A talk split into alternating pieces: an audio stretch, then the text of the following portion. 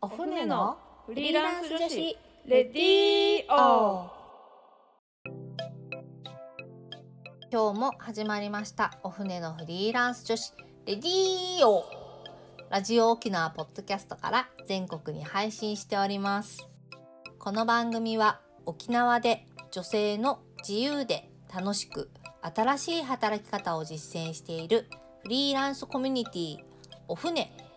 沖縄フリーランスウィメンズネットワークによる女性の自分らしい生き方発見レディーオです。この番組のパーソナリティを務めます。お船の副船長しんこです。本日のオープニングトーク。イエーイ。はい。いつもお聞きの皆さんはあれ？と思われたかもしれませんね。はい。本日船長の少々がお休みとなっております。理由はわかりません。突然一人会を聞いてみたいと言われ撮ることになりました。大丈夫でしょうか？こう不安しかありませんが。はい。ということで何を喋ろうか結構いろいろ悩んだんですが今日は私の趣味であるベルギービールをご紹介しようかなと思います。皆さんビールと聞いてどんなイメージをお持ちですか？好きな方であれば喉越しやホップの苦みが好きといった感想をお持ちだと思います。逆にビールが苦手な方は苦いから飲めないという方が多いのではと思います。そんなビールが苦手な方にあえておすすめしたいのがベルギービールです。おすすめしたい理由はたくさんあるんですが一番の理由はビールの美味しさは苦味だけじゃない苦くなく風味豊かなビールもあるよということです。ということで苦味が少なく風味豊かなビールを3つご紹介いたします。まずは小麦を使って作られたビールヒューガルデンホワイトです。オレンジピールやコリアンダーも原料として使用しているのですごくフルーティーで苦味が少なく炭酸も柔らかいのが特徴です。でこちらのビールは沖縄県内でも飲めるお店がちらほらあると思うので見つけた時はぜひぜひ飲んでみてください。次におすすめするのはリーフマンス。チェリーを漬け込んで18ヶ月間かな？熟成させた後にストロベリーやラズベリーブルーベリーなど数種類のフルーツジュースもブレンドされているビールです。なので色も結構鮮やかなルビー色。でアルコール度数も4.2%と低いのでお酒があまり強くない方にもおすすめです。またこちらのビールはですねロックグラスに氷を入れて飲むスタイルも結構おすすめされているビールなのでこう夏の暑い日などにも飲みやすい飲みたいビールかなと思います。はい。最後におすすめするのは私の一押し銘柄のドゥシャス・デ・ブルゴーニュというビールです。リンゴ酢のような酸味が特徴的なビールで飲んでいてなんだか健康になるような感覚を味わえる不思議なビールです。オークダルで熟成したビールと熟成の短い若いビール若ビールと呼ばれるものをブレンドしていて赤みがかかったダークブラウンの色をしております。でこちらのビールは先ほどのリーフマンスとは対照的で度数が6.2%と少し高めとなっているので、まあ、ゆっくり飲むスタイルのビールです。このビールに出会ったのがおそらく10年前ぐらいだったと思うんですがもともと私がこのレモンとかあのお酢とか酸っぱいものが好きだったっていうのででこれを飲んだ時にこれ美味しいと思って衝撃を受けたビールですね、まあ、それ以来ずっと好きで飲んでいる銘柄となっております。はい。ということで本日はベルギービールをご紹介してみましたがいかがでしたでしょうか？これ飲んでみたい？やどこで飲めるの？など興味が湧いた方がいればぜひぜひメールや DM などご連絡をお待ちしております。はいこの後はゲストのコーナーです。それでは今日も始めていきましょう。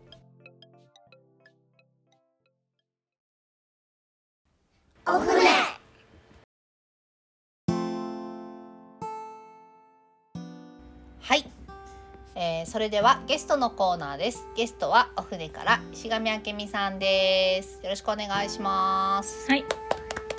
よろしくお願いします。お願いします。はい、ゲストのトークコーナーではゲストの方にキーワードを選んでいただきお話を進めていきます。今週のトークテーマは同同マンション別居子育て完全分離制の生活のことというなんかなかなかパンチのあるワードが並んでいる うんテーマですどうが。いうことなんですかね要するにそれはそうそうそうなんですね。よくあのみんなにも言われるんですけど、えっとうち本当にちょっとこう。えっと、なんか芸能人みたいだねってよく言われるんですけど、えっと、もともと、えっと、もともとっていうか、あの、同じマンションに、えっと、主人と私が別々で仕事、えっと、部屋を借りていて、うん。えーで子供たちも、えっと、日替わり当番なんですよね。あの奇数偶数で基本的には分けてるんですけど、今日は子供の当番は私次はし次の日は主人。その翌日は私みたいな形で、子育ても本当にえー完全に分離してるような形で生活してるので、えっと、大体初対面の人に言うとどういうことっていう ことが 多いんですけど、もうそのままの意味で、はい、あのな仲良くというか別居してうん。生活してますね。これって結婚してる時から結婚当初のそうそうですね。はいそもそ。も2つ部屋を借りていた状態って感じかそのスタートの時点から。え最初はですね同じマンションでもちろん同居してたんですけど、このまあきっかけっていうのがやっぱりこう同じ私もちょっと自宅で仕事もしてたりとか、うんあとこう会社員完全フルの会社員もやってる時にやっぱちょっと忙しい中でこうなんだろうなこの主人との、まあ、すれ違いっていうか、うん。結構喧嘩が絶えない無言の喧嘩みたいなのが絶えなくて、お互いすごい居心地が悪かったんですよね。うん。でなんかこうやっぱりこうイライラしてると、ね、子供に当たったりとか、なんであれはやんないのこれはやんないのって相手の嫌なところが見えてきたり、これは別に私だけじゃなくて多分あっちもそうだったんですけど、うん。まあ、そうなった時にやっぱりちょっとこう一緒に生活するのが無理だなっていうふうにちょっと判断して、こうお互いでは話し合いもしてないんですけど、なんだろうななんか勢いで別居したみたいな感じなんですけど。まあ、やっぱりでも子供とお互い離れるのが無理だよねっていうのはお互いの中で一致してたので、同じマンションだったら私も罪悪感はないし、主人もない、まあ、なんか結果的に私が出てったんですけど、うん。うん。そのマンションから。同じマンションの別の部屋が空いてたので、まあ、っていうかたまたまちょっと大きいマンションなのでき基本的になんかどっか空いてるみたいな状況がずっとあったので。結構こう別居する2ヶ月ぐらい前からマンション空きないかなっていうのをずっと見てて っていうのがずっとあって、まあ、たまたま空いてる時にこうちょ本当に勢いですね、まあ、それまで一切口も聞かなかったんですけど、うん。別居するっていうのが分かった途端こううんあの要は別居できるっていうのが分かった途端ちょっとこうな仲良くなったというか、うん。あのあれなんですけど。あのまあ、やっぱりそういう形でこのちょっと一緒にいるのが無理だし、子供と離れるのも無理だしってことで、じゃあ一旦は別居しよう、子供は日替わり当番にしようみたいなのを、えーまあ、合意して別居に至ったっていう形で、まあ、ただもともと私も自宅で仕事をすることが多かったので、あの仕事の部屋を借りるんだよお母さんはっていうような形で、あの行って。で子供たちもあの結構すんなりすんなりとかなんか別にごねることなくやってたので、まあ、そんな感じですんなり別居できて、でしばらくもう今大体今年の秋で2年丸2年になるんですけど、もう今はもう定着してますし、あのーすごいねあの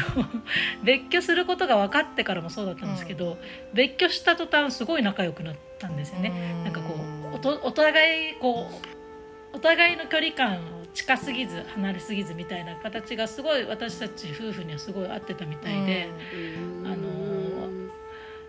なんだろう私が帰ってきたら主人と子供たちが私の部屋でくつろいでるとか普通にあるんですよ。へ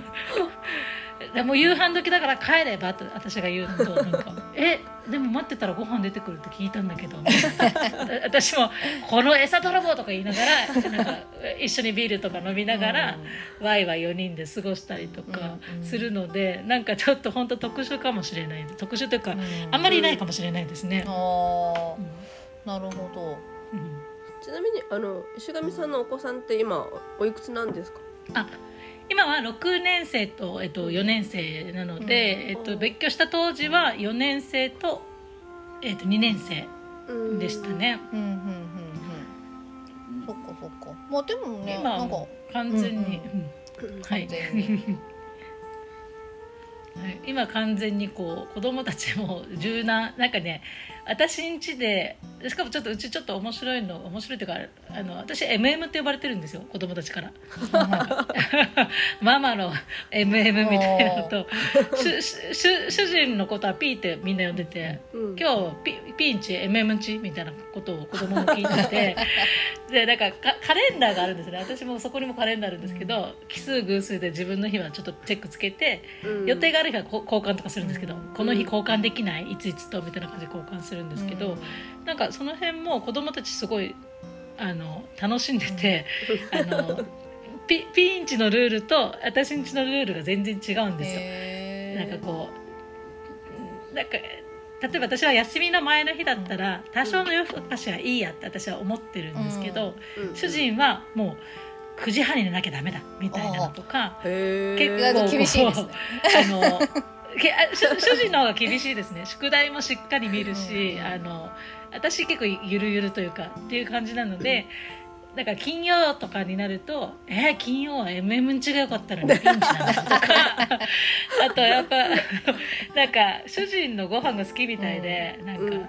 えー、今日はピンチでご飯食べたかったのにホイコーロー作るって言ってたのに今日 MM だったみたいなこと文句言うんですよ。とかとかっていうのとかこうにしてもどっちかどっちの家にもメリットデメリットがあるみたいなのを判断してて、なんかこの今日はピンチのはずだけど、なんかこう私がこの次男と一緒に桃鉄したいから、うん。あのしゅピーに電話して、ちょっ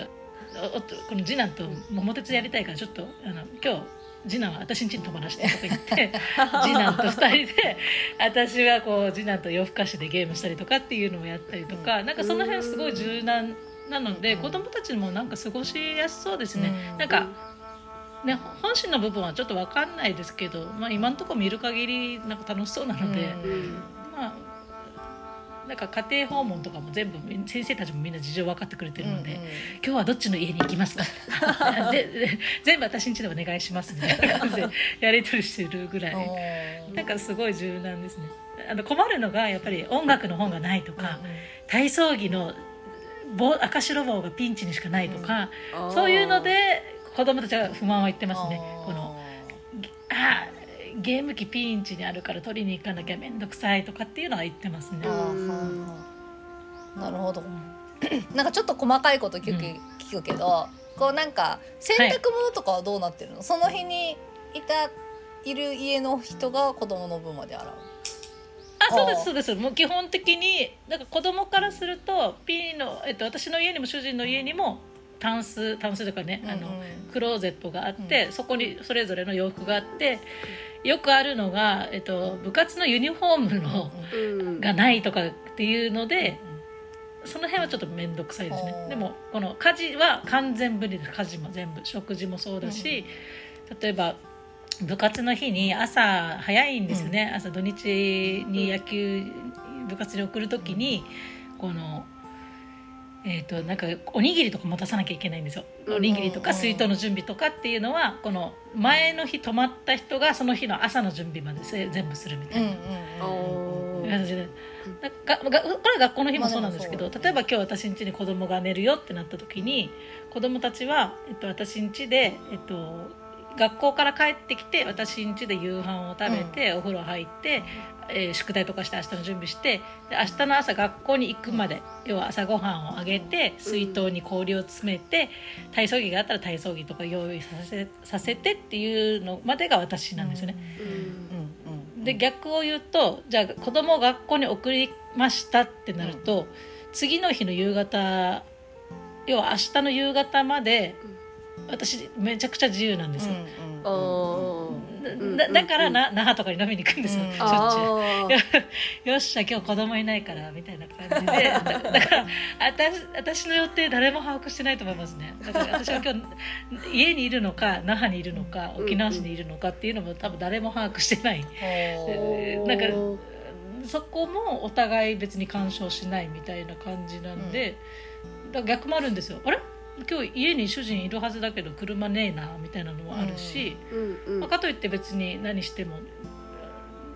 ねいい何してもいいっていうかあの別に干渉はお互いしないみたいなのがすごいこう多分合ってるんですよね私たち夫婦の中ではすごい合ってて、うん本当は安全確認ぐらいはした方がいいかもしれないです。けどお互いの家の鍵は持ってんの？ちなみに持ってます持ってますあ持ってるんだ。じゃあ向こうも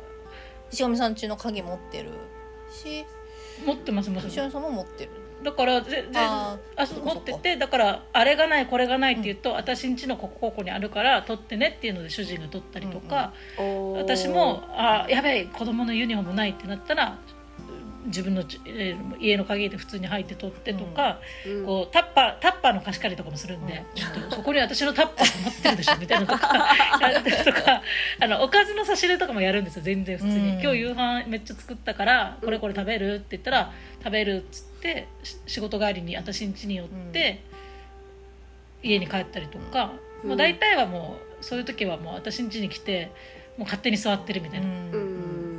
うんいやいやいや白米まであげるって言ってないけどみたいな。おかおかずはあげるって言ったけど白米まであげるって言ってないんだけどとか言いつつ、うんなんかあた私ん家にある酒とかお酒とか飲みながらこう雑談したりとか、なんかあすごいね距離感がお互いいい感じになりましたね、うん。別居して。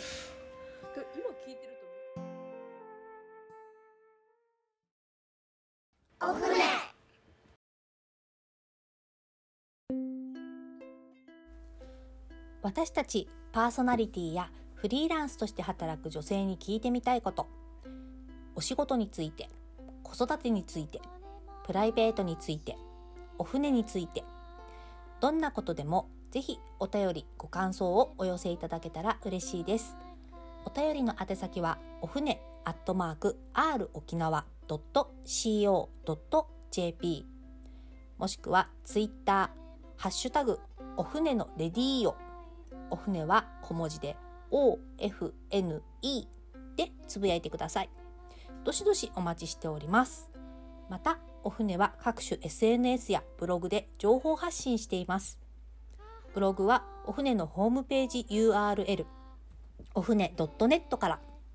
SNS のアカウントはインスタグラムもツイッターもお船アンダーバー沖縄です。ぜひフォローをよろしくお願いいたします。